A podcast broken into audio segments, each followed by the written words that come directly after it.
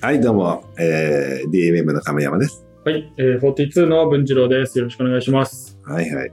えー、すごビいデオレンタル。ビデオレンタルはね、ちょっと変わった業界で、当時はね、この当時というか、まあ今のことなんで、ビデオレンタルっていうのは実は仕入れになっちゃうのよ、100%。ほうほう。貸してる。だから、だからテープ山ほど増えても、うん。 1万円ぐらいだと一発で経費になる。ああ、なるほど。はいはい。例えば、まあ、机とか椅子とか何でも、もう財産っていうのは、まあ5年で焼却しろとか、うん。まあいろいろ言われるじゃない。うん。うん、あの何年焼却とか、建物だったら10年とかね、言うじゃない、いろいろ。うん。でも、ビデオレンタルもその年に景品になるわけ。買った段階で。そっか。で、安いってことがあるのかな。っうん。ていうことは、景品になるのに、えー、物は残ってる。資産になるってことですそね。う、だから、うん。で、それ自体は中古市場で売れると。ああ、すごいな。うん。ということどうなるかというと、ビデオレンタルが、えー、まあ、いろいろ売り上げがあるじゃない。うん。で、仕入れが全部景品になるじうん。ゃん。うん。で、全部仕入れになって、全部やって、利益ゼロになるとするじゃん。うん。全部仕入れた。うん利益分。でも、税金ゼロだね。うん。うんで、も、棚にはなんか財産、そうなんですね。すごいな。うん、で含み資産があるわけ。うん。だから、うちらもビデオレンタルやってから利益ずっとゼロなのよ。なるほど。でも、棚にはどんどんビデオテープが出てくうん。るで、これカウントしたら、これ何万本だったらかける、うん、例えば3000とか計算すると3000万って計算だったりするわけよ。だからあ、今いくらになってるとか。うんっていう、っていう話の中がビデオレンタルのその頃の醍醐味だったわけ。ああ、なるほど。うん。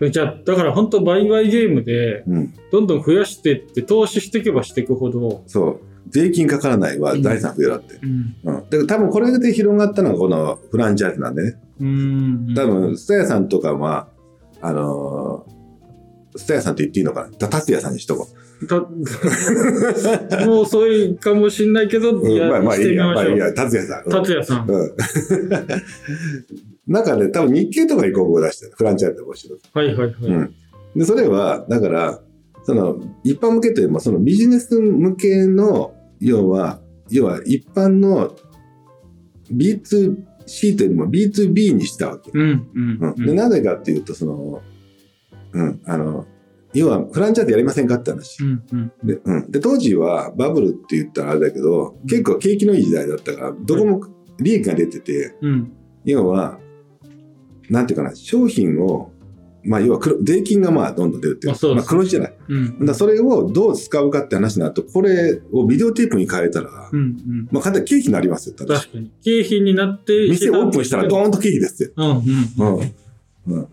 うん、でそうなってでもこれ財産ですようんうん売れますからうん3000ほんだらそれが多分みんながそのフランチャイズに乗ったのは単なるビデオレンタルのレンタル収入だけじゃなくてそこもあったはずなんだ、うんうんうん。はい、それなんか、うんううまい、面白い。うん、なんか多分そこ自体に目をつけてそういうセールスもあったと思うーん、うんなるほど。う、うん、でそれに乗ったらいろんなところが出店するって話になって、うんでフランチャイズ料払ってやり方全部やりますしこれならあのお得ですよってうん。でみんなはまあお得っちゃお得なわけよ。まあそうですね。まあう、税金として出てくぐらいな。そうそうそれでやってでまあ財産としてこのうん。テープ 1×3000 円ぐらい計算できたりそうですねするわけだからね。うん、でそれでまあ一気にあとフランチャイズがう見えんたうん感じかな。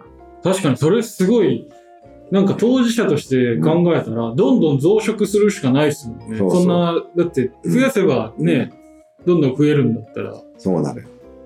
でなんかなんかでだから俺もその頃はもうとにかくビデオテープ増やせっていうので、うんとにかくもう全部利益出すよりも全部仕入れにしてた。でうんその店舗展開になって。ううんん、でもまああっちもこっちも出し始めてたから。うんうんうんまあさすがにこうなんて他のあのーもう小松とかももう大手もうもうスタイもできたから小松にねあコマスにできちゃったそうそう小松もできたからあらもうそのあどんどんね大手が福井とかにももうゲオとか、うんまあ、そういったのが、まあ、 やばい囲まれてるそうそう囲まれてる方だからねもうそこから出店できないっていうか、ねうんうんうんうんっていう感じの状態だけど、まあ、加賀市はとにかく抑えたあじゃあ香川に守れてたわけですまね、あまあシェアがあったそうそう、シェアがあったっていうか、で、まあシェアな、そうだね。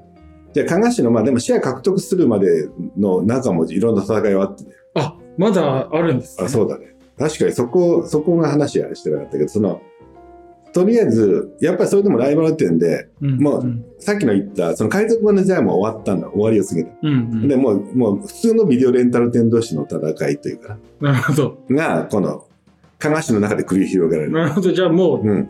うズルなしのそう、ゼロなし戦いの。でそう。今度はもう現場同士だけど、でもすでにうちとしたらもう何店舗か増やしてたから。うんうんうんだから市場はうちが一番でかかったんだけど、うんうんそれでもちゃんと、その時もまだ3店舗ぐらいあったのかな。あ他別のにうんうんで、全部みんな、みんな現場の店ね。うんそれがね。うん、で、その中で、でうちがこう、えーっと、なしてる時に、でもその時はうちがその加賀市で一番大手になった時。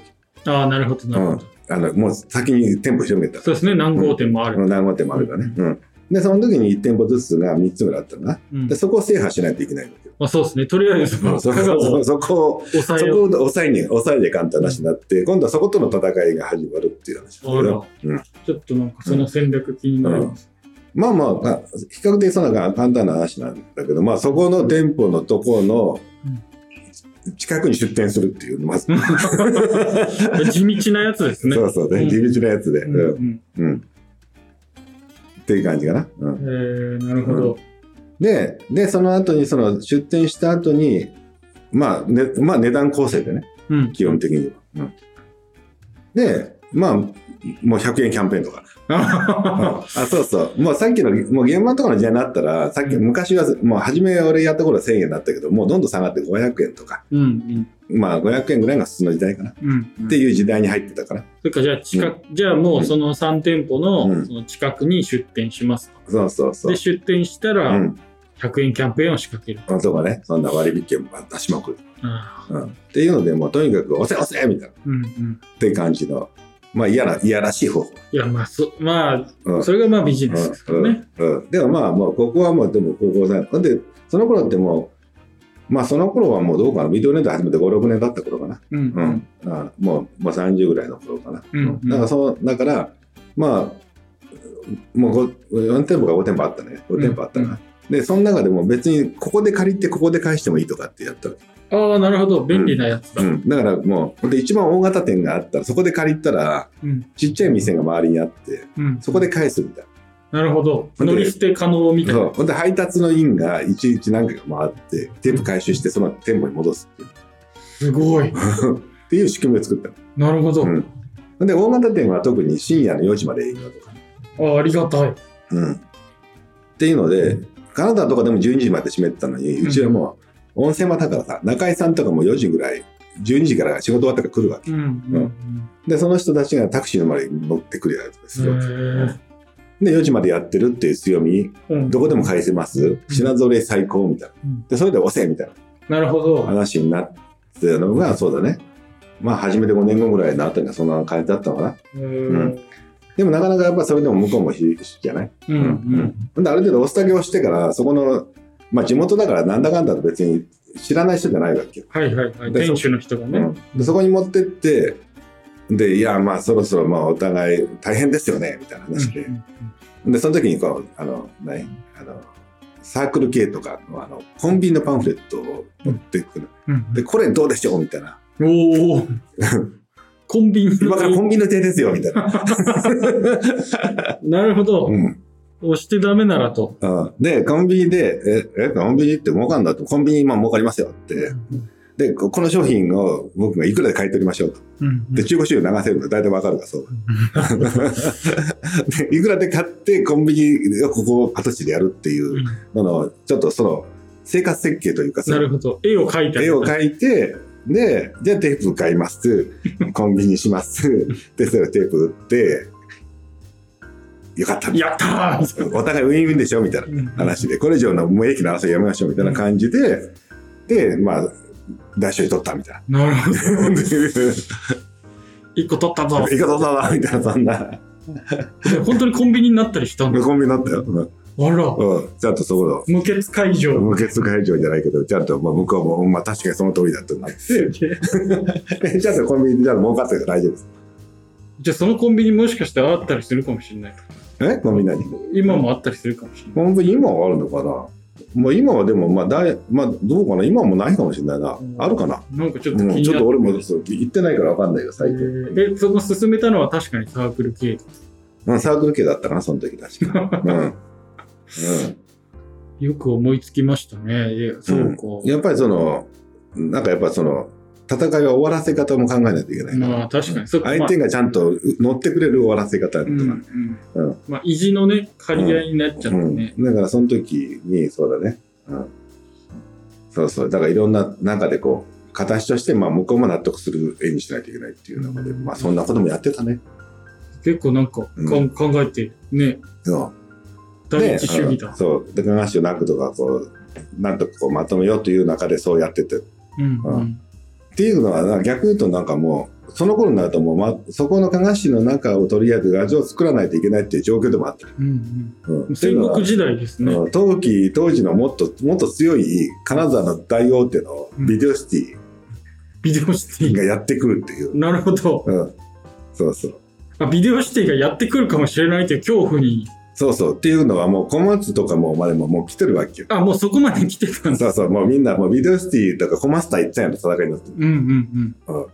あ、そういうことか、じゃあ。で福井とかも似たようなのそう双方でおうちの何倍丸大手同士の戦いがな始まるっほど、なるほうど。もう群雄割拠の戦国時代に、うんでもさっき言ったようにローカル商売だからなんとか加賀市はうん後回しにされたわけよなるほど、なる市ほ場がちっちゃいど。頃確かに、確かに。うん田舎だからうんうん、だからみんな都会からこうどんどん来るわけ両側からうん福井区と金沢かうん。 なるほど。